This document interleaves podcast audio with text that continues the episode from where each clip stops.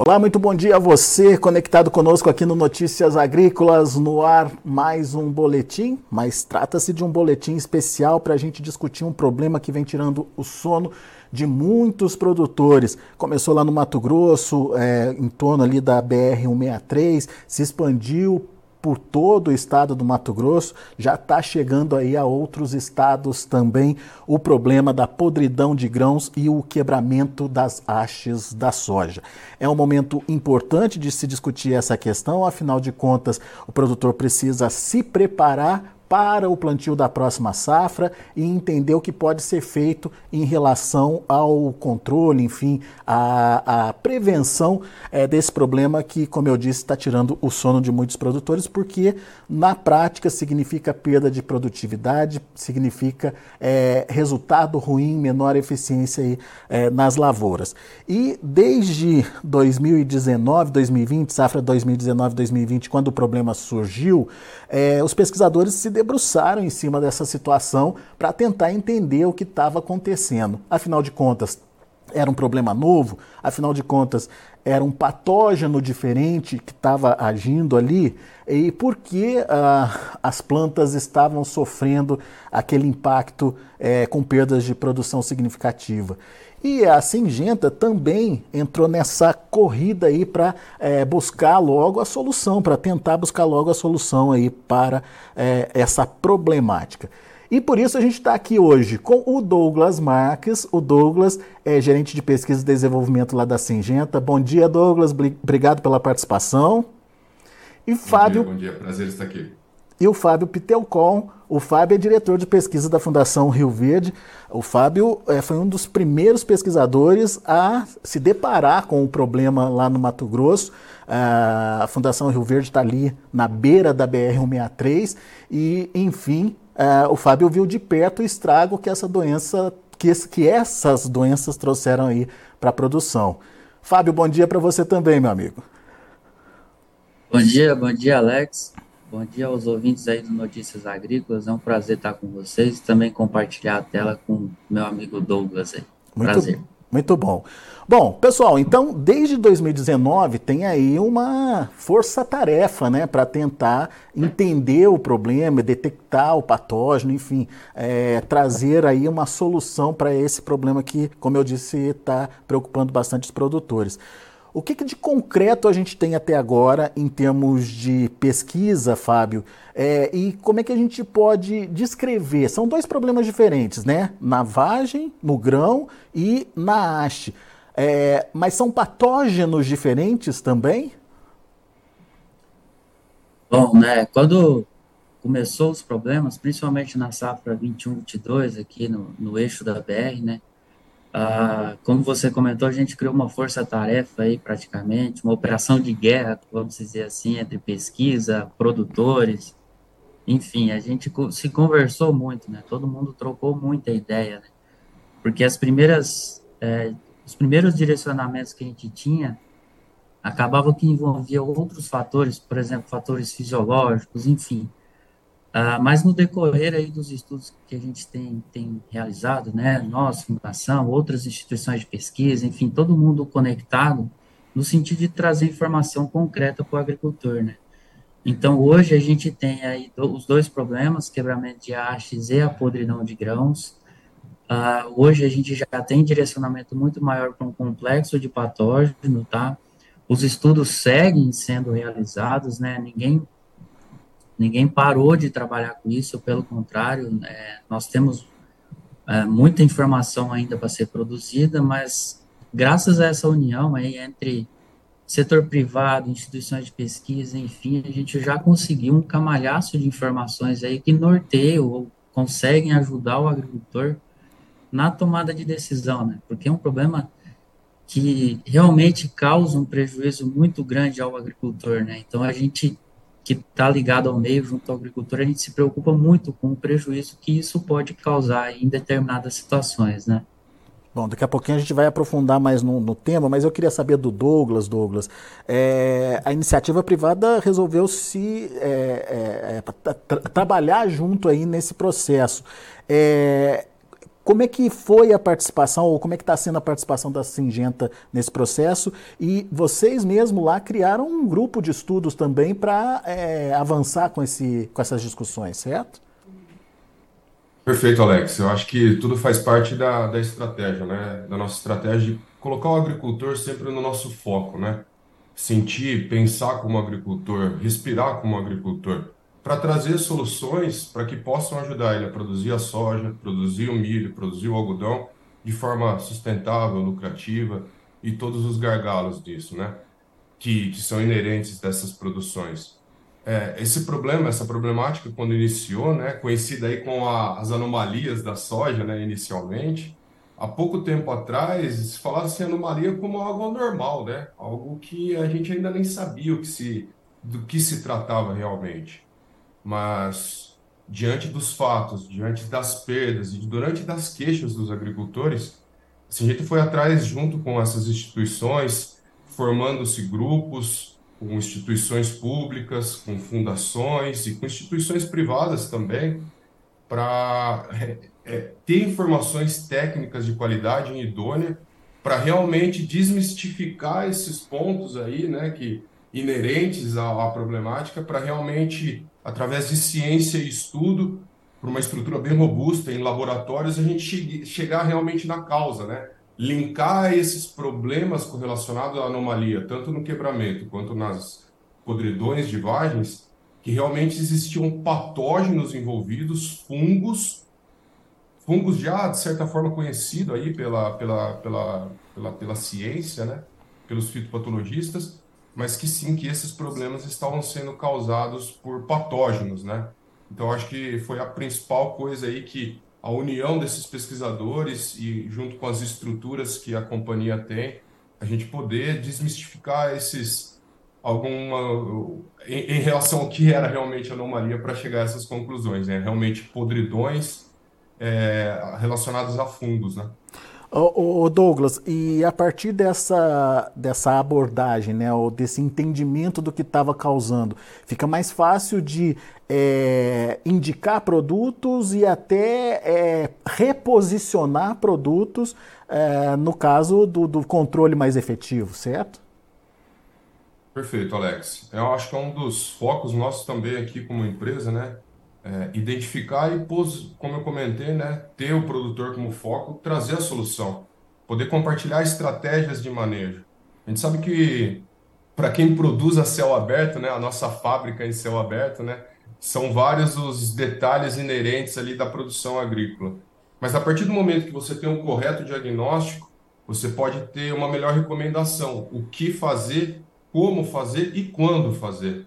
Se a gente, através dessas informações, foi atrás do desenvolvimento e o melhor posicionamento dos nossos produtos, produtos à base de carboxamida, que tem sim entregado excelente controles, principalmente os à base de solatenol, inclusive com trabalhos técnicos e laudos técnicos amparados pelo Ministério da Agricultura para registro em bula de produtos que a gente vai ter oportunidade de conversar aqui, Alex. Legal. Daqui a pouquinho a gente aprofunda mais sobre é, esses produtos aí. Mas, Fábio, Uh, conta pra gente o que, que você viu né, no, na prática. Né? Vamos, vamos tentar detalhar em termos de sintomas é, e em termos de é, patógenos que realmente estavam atuando ali. Vamos começar com a anomalia das vagens, só para a gente poder separar uma coisa e outra. Né?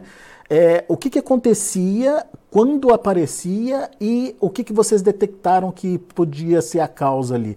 Houve um momento que até falaram de clima influenciando, né, Fábio?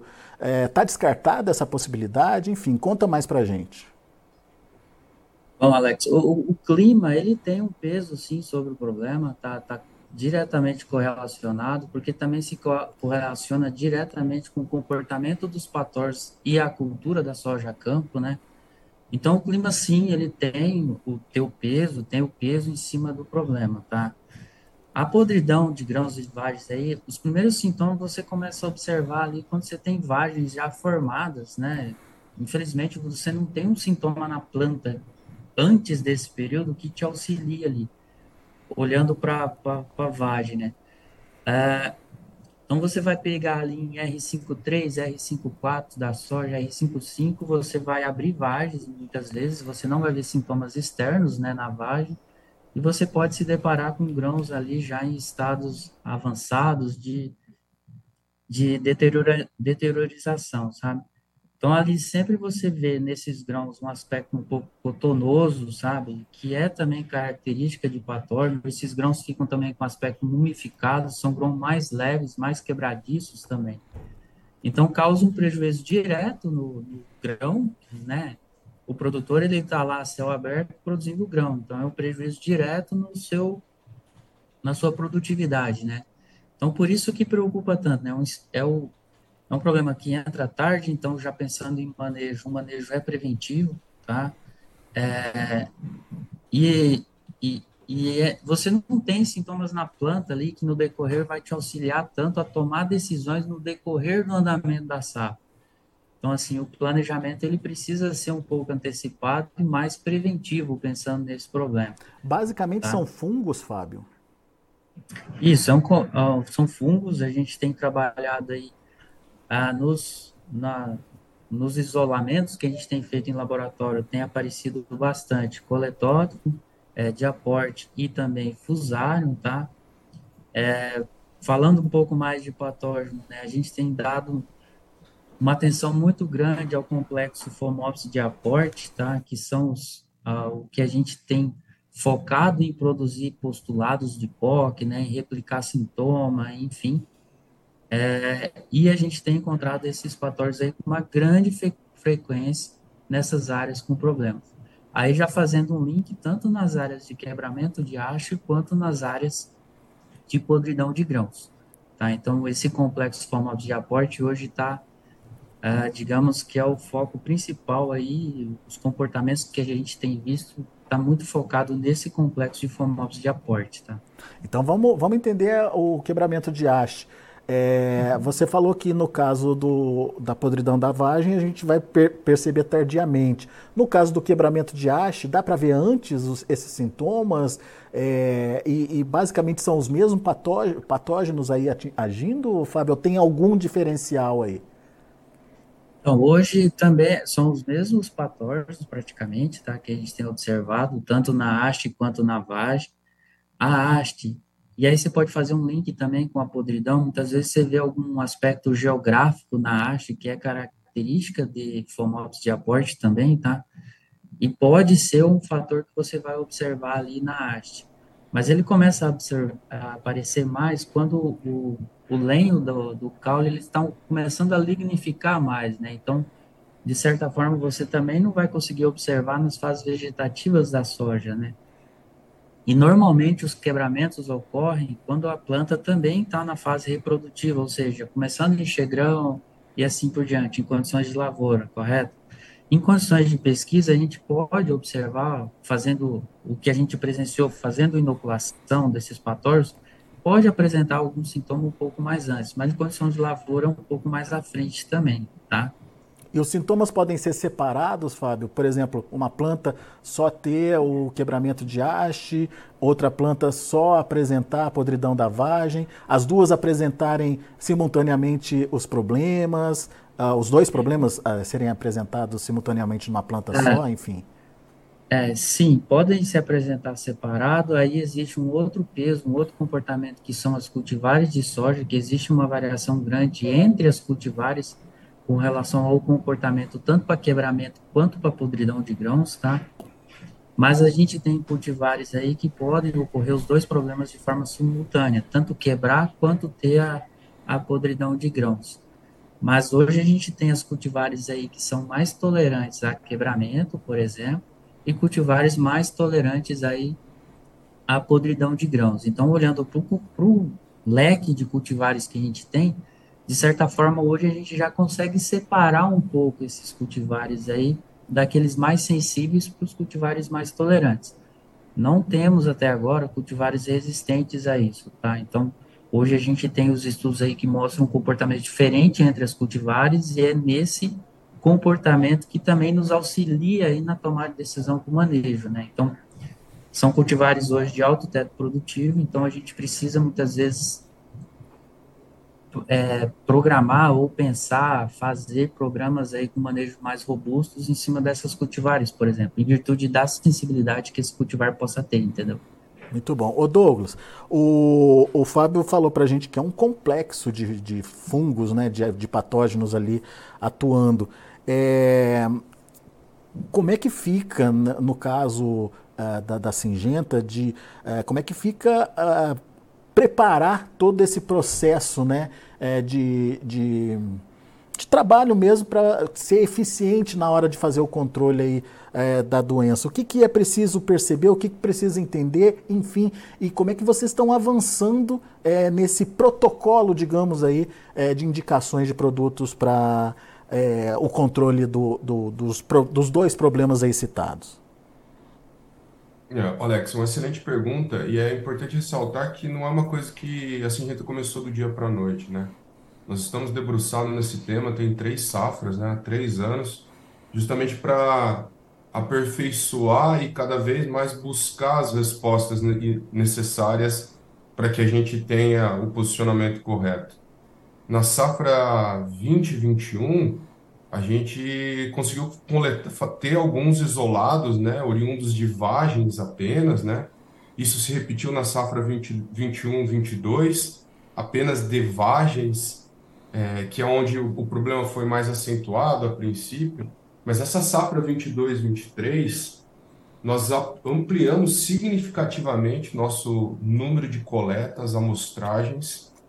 Hoje, nossa base de dados conta com mais de 400 isolados em, em, em mais de oito diferentes estados agrícolas aqui do, do Brasil, principalmente no Cerrado brasileiro, mas também temos estados coletados aqui na região sul também, Rio Grande Paraná. Então, nós fomos aperfeiçoando essas coletas e através dessas coletas para fazer essas, esse complexo, essa identificação desse complexo comentado pelo Fábio, principalmente focado em diaporte, conhecido como FOMOPS, aí o complexo diaporte FOMOPS, coletótrico e um pouco de fusarium também nas nossas amostras. Mas é uma, é uma, é uma, é uma operação de guerra, viu, Alex? Eu imagino. Porque Muitas amostras literalmente foram coletadas minutos antes de aeronaves saírem do Mato Grosso para serem despachadas aqui em Campinas e a gente conseguir em tempo hábil no nosso laboratório ter qualidade nessas amostras aqui para que efetivamente a gente tenha uma resposta idônea e, e certa do que nós estamos analisando, Alex. Eu imagino, Douglas, que realmente é uma operação de guerra aí, e eu entendo também que uh, a partir desse banco de dados já foi possível estabelecer algumas regrinhas, digamos assim, para um controle mais eficiente. É, como é que começa esse manejo eficiente aí? É, ou pelo menos qual é a indicação da Singenta nesse momento? Perfeito. É o que eu comentei há pouco, né? Nós temos o diagnóstico correto e, e, tirar essa zona cinzenta da cabeça do agricultor, se é fisiologia, se é o solo, se é praga, já foi o, o principal ganho que nós tivemos, né? Cor, é, conseguir trazer para o agricultor, para o produtor de soja, efetivamente o diagnóstico, né? E a partir do diagnóstico, através do, do conhecimento dos ingredientes ativos, de saber como exatamente os grupos químicos, os fungicidas podem auxiliar no manejo, como sendo uma das estratégias de manejo, o posicionamento ele fica mais fácil. Então, Fábio, o Alex e, e todo, todos os agricultores, o que, que é importante, né? Doença se maneja por vários fatores: cultivares, época de plantio, adensamento de plantas. O clima nós infelizmente a gente não controla. O que a gente pode fazer é usar o fungicida como uma ferramenta de auxílio e, e trabalhar ela preventivamente, conforme nós temos posicionado carboxamidas, o solatenol de forma preventiva, tanto no estágio vegetativo ou tanto no pré-fechamento da cultura, tem trazido respostas e ganhos significativos aí no manejo desse complexo de patógenos, Alex. Muito bom. Ô Fábio, é, queria que você é, complementasse aí essa fala do Douglas. Afinal de contas, pelo que eu entendi, é, é uma doença é, que não tem um sintoma antecipado, enfim, você vai ter que fazer esse manejo preventivo, como você já colocou aí para gente. Queria que você explicasse a importância desse manejo preventivo e uh, o que, que o produtor tem que entender ao adotar esse manejo preventivo. Bom, é, observando esse comportamento diferente entre as cultivares, né, o agricultor ele consegue fazer o seu planejamento pensando nesse, nesse outro pilar aí do controle de doenças, que é o uso de fungicidas, correto? Como o Douglas bem comentou, os fatores climáticos a gente não consegue controlar e tem uma previsibilidade muito curta de tempo, né? Infelizmente, uh, as previsões elas não conseguem acertar um período longo para frente. Então, por exemplo, no momento que a gente está agora, está se direcionando um comportamento de clima, mas quando chega mais perto da safra pode ser um pouco diferente. Enfim, a gente não controla, né? Então, o que a gente tem observado que o manejo para podridão de grãos aí, ele é bem posicionado de maneira preventiva, tá? As aplicações do pré-fechamento aí são bem importantes e tem trazido resultado bem interessante aí em termos de eficiência de controle. É, quero lembrar que as, os produtos que estão performando bem são a base de carboxamida, não todos, mas algumas em específico. E é importante reforçar o uso de protetores aí de multissítio desse, desse manejo, tá? Então, quero deixar esse recado, recado importante, porque a gente não pode perder essas ferramentas, né? Então, hoje a gente tem essa, essa solução aí para trazer para o agricultor, né? A gente tem levado as informações mas a gente também precisa pensar no longo prazo para essas ferramentas, tá? Então, o uso de protetor é muito importante dentro desse manejo, tá? Gostaria de reforçar isso junto ao nosso agricultor aí. Preservação da molécula, né, Fábio, para evitar resistência Exato. aí, né? É, ô, Fábio, você falou do, do, do clima, né, como um, um, fator que não dá muito para a gente é, prever. Mas quais são as condições climáticas favoráveis aí para a ocorrência no caso da podridão e também do, do quebramento? A gente tem visto, olhando, analisando os gráficos aqui da, internos da fundação e olhando o comportamento dos cultivares, que aquela famosa invernada, o período de molhamento foliar mais longo, menor radiação solar, é são as condições favoráveis aí para esse complexo de patógeno poderem causar os danos que causam, tá? Então, quando a gente tem esse período aí de molhamento, é, baixa radiação solar, aí fazer uma ressalva é muito comum isso para nossa região, né? Todo ano a gente tem períodos mais longos ou mais curtos dessa invernada, e se isso coincidir com o momento da planta, talvez de maior sensibilidade, a gente acredita que tem fechado aí o triângulo da doença, né? Então, esse comportamento aí de, de molhamento foliar, de invernada, baixa radiação, acho que tem uma, um, tem aí um link direto com o problema, tá? Falta afinar um pouco mais esse tipo de informação, mas o que a gente tem observado aí é que os, os fatores climáticos aí têm um peso, tem uma relação muito direta com o problema que a gente tem observado a campo, tá? Muito bom. Ô, ô, ô Douglas, é, só, só para a gente entender a partir de agora, é, já estamos com o protocolo pronto ou esse protocolo de, é, de, de, de, controle ainda precisa de ajustes? Já dá para ter tranquilidade de dizer que o produtor é, pode conviver com a doença como aconteceu com a ferrugem alguns anos atrás ou ainda não? Tem ajustes a se fazer? Alex, sua pergunta é muito interessante e eu queria responder ela para o agricultor que a gente está assistindo. Um agricultor que todo ano vai lá, semeia soja, se arrisca na produzir soja, né? E, e tem convivido com um complexo de doenças cada vez mais que vai detraindo a produtividade dele.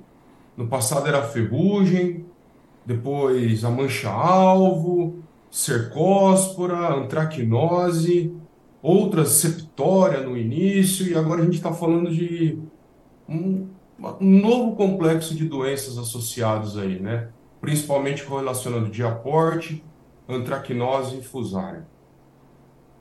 O que eu quero responder na, na sua pergunta é, para esse protocolo de manejo, é para o agricultor que ele não quer correr o risco, ele não quer pôr em risco a lavoura dele. Então, para aqueles agricultores que, que querem trabalhar de forma mais segura, de forma, de, de forma mais assertiva, mais, segura, de, mais segura, é, de mais propriamente mais segura, falando, a palavra é segura, nós sim temos o protocolo, inclusive com o registro já é, dos produtos à base de solatenol junto ao Ministério da Agricultura. E esse protocolo passa pela utilização de fungicida nesse curto espaço de tempo, né, para essa soja que a gente começa a semear agora em setembro, outubro aqui no Brasil, ela passa pelo manejo de fungicida preventivamente. Então, o protocolo, para ser bem direto e para responder o agricultor, de segurança para eventuais variedades que já apresentaram um histórico, eventuais regiões que o problema já está estabelecido, eventuais propriedades que já viram falar um vizinho, já viram um sintoma parecido, o protocolo sim passa por uso de fungicidas robustos e de maneira preventiva, Alex. Muito bem. E como é que está essa situação da aprovação é, junto ao Ministério da Agricultura aí, Douglas? Perfeito. Assim, Genta, em 23 agora, pleiteou a submissão de três importantes produtos para o agricultor, para esses alvos específicos, tanto a podridão de grãos quanto, a, quanto o quebramento de hastes. Três produtos à base do ingrediente ativo solatenol, benzovindiflupir, né? Esses três fungicidas aí, Alad, Mitrium e Elatos, já foram aprovados e regularizados, já, já temos em bula a aprovação junto ao Ministério da Agricultura. É, devido à problemática, né, à, urgência disso, né, e obviamente o entendimento do Ministério da Agricultura em, em poder ter isso legalmente e oficialmente aí na bula para suportar o agricultor. Então, desde junho de 2023, a Sinreca conta com o registro efetivo desses três produtos que vão dar essa segurança para o agricultor produzir soja. Muito bom. Frente a esse mais, mais esse problema aí, Alex. Boa. Ô, ô Fábio, agora eu queria, é, da perspectiva da pesquisa, né, fazer essa mesma pergunta. É, da per perspectiva da pesquisa, já dá para conviver com a doença ou ainda a gente precisa descobrir alguma coisa? Tem alguma é, massa cinzenta aí encobrindo é, algum processo de, de, maior eficiência de controle? Enfim, o que, que você está vendo e o que, que você está percebendo, Fábio? Bom, essa pergunta para o pesquisador, ele sempre vai responder que ele ainda tem alguma dúvida ainda, né? no sentido de complementar o manejo, né? Porque a gente busca sempre ter a maior eficiência possível, né? Então, hoje, assim, olhando para a agricultura, a gente já tem informações, tem ferramentas, tem entendimento, tem conhecimento que dá para conviver com o programa pelos próximos anos aí. Temos algumas situações para evoluir? Temos. Por exemplo, é, vou citar um exemplo: tratamento de sementes, a gente quer evoluir um pouco mais no entendimento é, entender um pouco mais também do comportamento desses patógenos, enfim, são vários, vários refinamentos aí que a gente quer trazer no sentido de construir mais segurança, né? Então, temos coisa para fazer, mas ah, confesso para você que eu não esperava, no curto espaço de tempo que a gente está falando aí de duas safras, praticamente, onde houve o estouro do problema, a gente já ter tantas informações aí que auxiliem a tomada de decisão, né? Então, hoje dá para conviver, dá para trabalhar com o problema aí pelos próximos anos, tá? Muito bem. É, só para entender a, a, transmissibilidade desse, desses patógenos aí, uhum. Fábio, a gente começou é, com ele na, no eixo da BR-163, como você bem descreveu para a gente. Já está presente em outras áreas, o Douglas citou até é, casos de, de, de coletas feitas no Rio Grande do Sul. É, vai ser um problema generalizado? Vocês têm ideia de como isso está se transmitindo e se espalhando? Enfim, é, enfim, é mais um desafio para a pesquisa isso? Enfim, como é que está isso?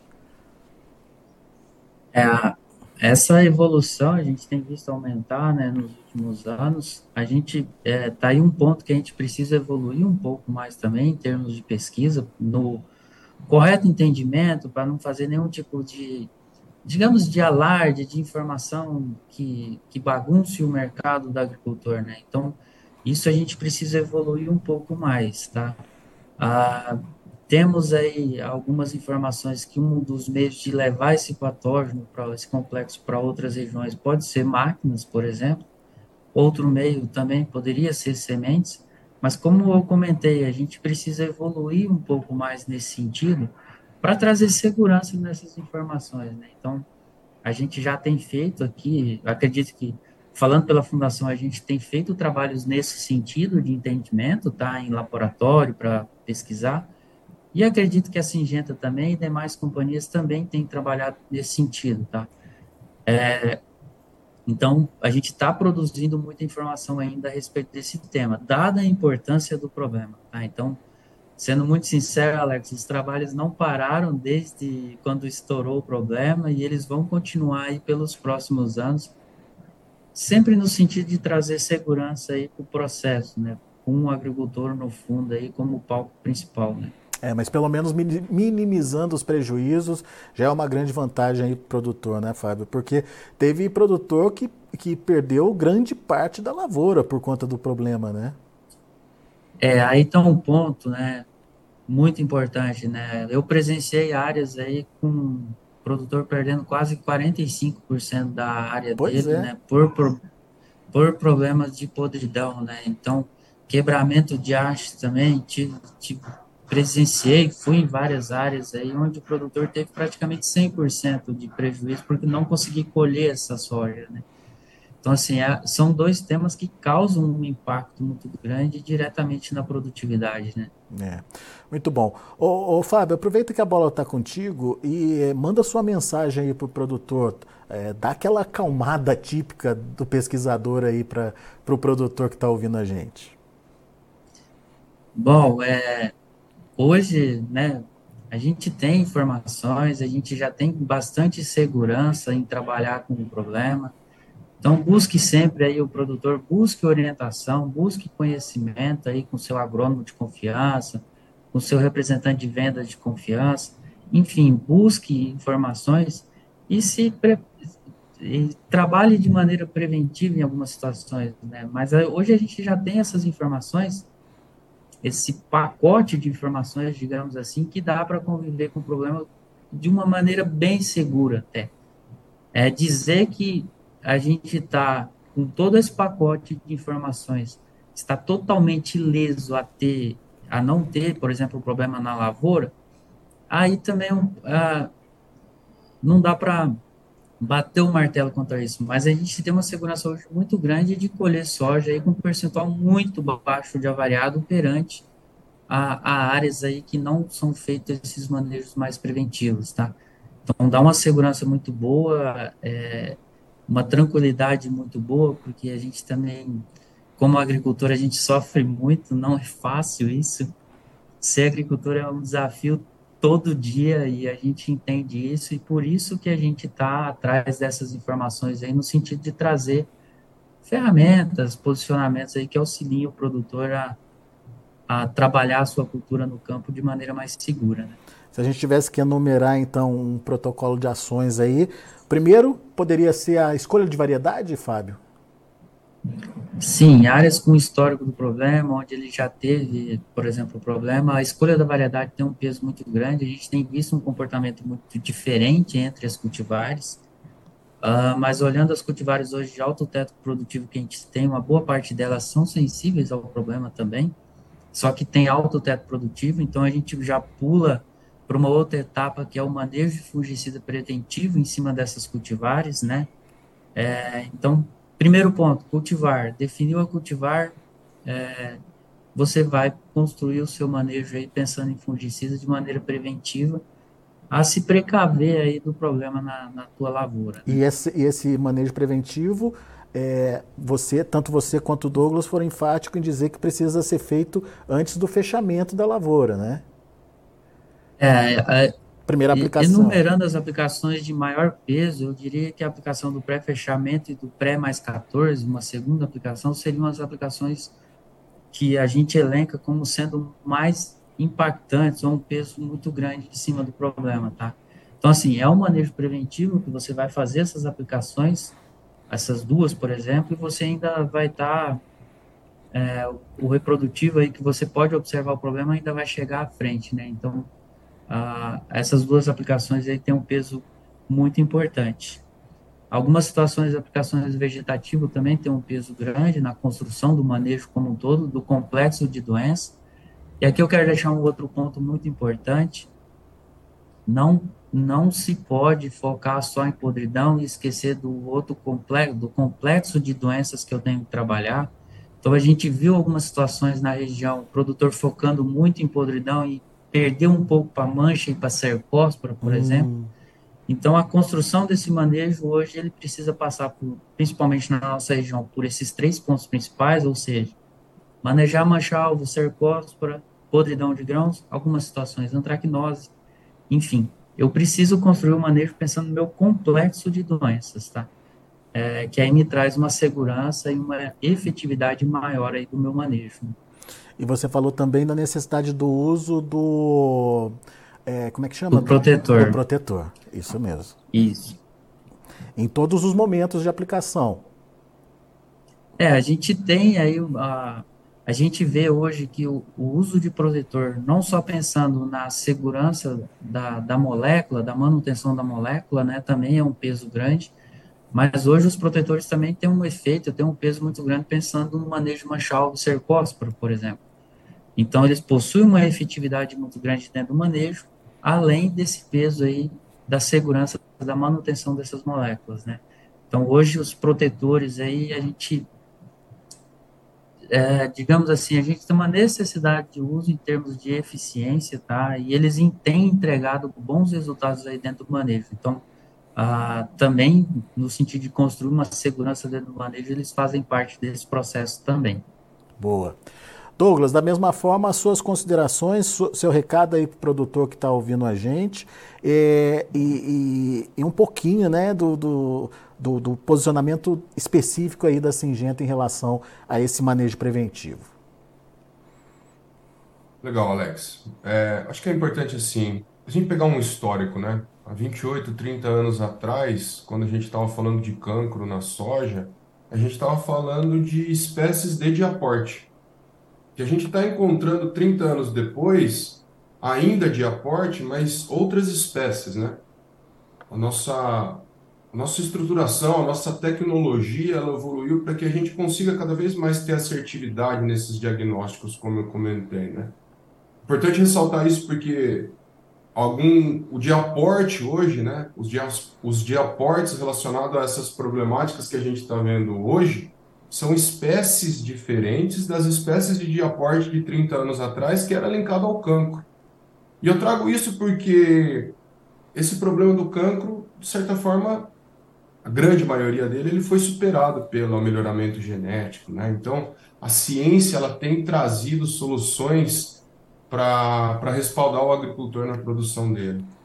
E, e, a minha mensagem é em cima disso, para esse problema atual, para nesse curto, médio prazo nesse curto e médio período que nós teremos conviver com essa problemática das podridões e quebramentos, que estão sim relacionados a patógenos, é, eu queria que o agricultor continuasse contando com a Singenta, com as nossas instituições, com, como nós como instituição de pesquisa, como instituição de desenvolvimento de soluções, para trazer essas soluções para ele a curto prazo.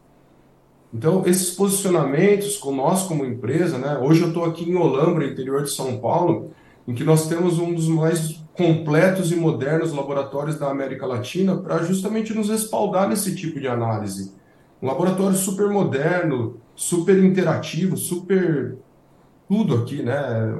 É realmente um, uma coisa que a empresa investe para trazer solução, para levar a solução para o agricultor na ponta manejar manejar sendo um dos pilares, né? Um dos pilares. E, essa, e essas soluções que a gente tem trabalhado nesses produtos que eu pude ter a oportunidade de citar com vocês aqui, Alex, Fábio e os agricultores, é um pouco oriundo disso, né? Quando que a pesquisa ela vem embasada tecnicamente, de maneira idônea, em parceria com instituições, né? Hoje a gente está aqui com o representante da Fundação Rio Verde, mas esses estudos que, que nós fizemos aqui foi em parceria com outras diversas instituições de pesquisa, privadas e públicas, que nos respaldam a ter esse posicionamento, desenvolver produtos, desenvolver soluções para isso. É, a gente está muito seguro que evoluímos muito em relação a esse tema. O Fábio trouxe alguns pontos muito relevantes em relação aí ao uso de protetores, às aplicações preventivas, é, e, e, sempre usando como uma estratégia de manejo, não apenas como única, né? A, o fungicida não sendo a única estratégia de manejo, mas uma das estratégias de manejo. A gente evoluiu muito nesses últimos três anos, né? Muito dinheiro investido, muitas noites aqui trabalhando para trazer essas soluções, desenvolver metodologias de avaliações, né? Para que efetivamente a gente conseguisse chegar hoje numa maturidade numa maturidade em relação ao tema. 100% das respostas, Alex, ainda a gente não tem. Nós vamos continuar nossas buscas, a gente está continuando nossas pesquisas, estamos continuando investindo, estamos ampliando nossos laboratórios, estamos importando máquinas para as análises, justamente para a gente ter isso de as respostas ágeis e práticas para o agricultor. E, e, a resposta disso é o, é o registro, né? É a, efetivamente poder falar de três ferramentas para o agricultor disponível para ser usado nas suas lavouras, né? com o registro em bula junto ao Ministério da Agricultura. É, eu acho que esse é o que coroa todo esse trabalho, Alex, porque é isso que a gente quer como empresa, trazer solução para o agricultor, trazer soluções e que ele possa é, garantir, né, ter a segurança da produtividade dele. A gente não quer o agricultor correndo o risco. Ah, vou pagar para ver se vai dar o problema ou não. A gente sabe que existem outras doenças envolvidas, né? Um complexo de doenças hoje que acomete a soja, né? Detratores de produtividade, como mancha alva, cercóspora, ferrugem, septória, antracnose. As podridões e o quebramento, eles são mais um dentro disso. E a gente está muito seguro que essas ferramentas, hoje ainda que a gente está com o registro em bula, eles suportam isso e, e, e, respaldam muito o agricultor nisso. Então a minha mensagem, Alex, é muito mais nisso, né? A, a, a Sinreca continua sendo uma empresa de inovação, uma empresa que tem no seu foco o agricultor, desenvolvendo soluções e pesquisas idôneas e responsáveis para que a gente tenha, tenha a oportunidade hoje aqui, né, de poder estar tá discutindo isso e poder estar tá falando de soluções também, né? Não só do problema. É. Acho que é isso, Alex. O Douglas, você viu que tem mais um desafio aí pela frente, né? É ajudar o produtor a não esquecer uma, o tratamento de uma doença em detrimento da outra. O Fábio deixou isso claro, que ele acabou se dedicando muito ao controle é, do complexo aí, do, do da podridão e da, da, do quebramento, e deixou para trás aí o controle é, das doenças aí de, fina, de final de ciclo. Enfim, precisa também é, outro desafio para vocês aí é repensar essa, essa estrutura para não deixar o produtor esquecer, né? Sem dúvida, Alex. Cara, é tudo, tudo faz parte de um complexo, tudo faz parte de um manejo de sistema. A gente tem que pensar qual é o sistema de produção do agricultor. A safra subsequente é um algodão, é um milho safrinha, é, é uma cultura de cobertura. Isso tudo é inerente à produção. A, a gente, por sorte, tem um, um, um time muito técnico na ponta, espalhado por todo o Brasil não só os nossos agricultores que são assistidos de maneira direta, mas os de maneira indireta via os nossos canais, os, os nossas cooperativas, os nossos representantes. Então, nossa equipe está muito capacitada para discutir isso tecnicamente com o agricultor e prover para ele a melhor solução nesse médio, nesse curto médio prazo, através dessas ferramentas aí de fungicidas, tanto para soja quanto para o milho, quanto o algodão, Alex. Muito bom. Senhores, agradeço muito a participação de vocês aqui com a gente no Notícias Agrícolas. Fábio, os esclarecimentos importantes aí, produtor. Uh, Douglas trazendo uh, algumas ferramentas já autorizadas e registradas no Ministério uh, da Agricultura para o controle desses dois problemas aí eh, que estão tirando o sono do produtor. Muito obrigado, viu? Voltem sempre, é sempre bom ouvir vocês. E quem sabe da próxima vez a gente já fala que o problema foi solucionado, né, Fábio? Essa é a expectativa. Boa, muito bem. Pessoal, obrigado, viu? Um abraço para vocês e até a próxima. Valeu! Obrigado. Bom, bom dia a todos. Um abraço, bom dia. Muito bom. Você viu aí, então, perspectivas novas para o controle mais eficiente é, da podridão da vagem, da podridão da haste, enfim, é, problemas que começaram a ser sentidos lá ainda em 2019, 2020, pelos produtores no eixo da BR-163, mas que agora está se espalhando aí pelo Brasil, então nada melhor do que é, ver que o trabalho está sendo feito e que os resultados estão aparecendo. Daqui a pouco a gente volta com outras informações mais destaques. Continue com a gente.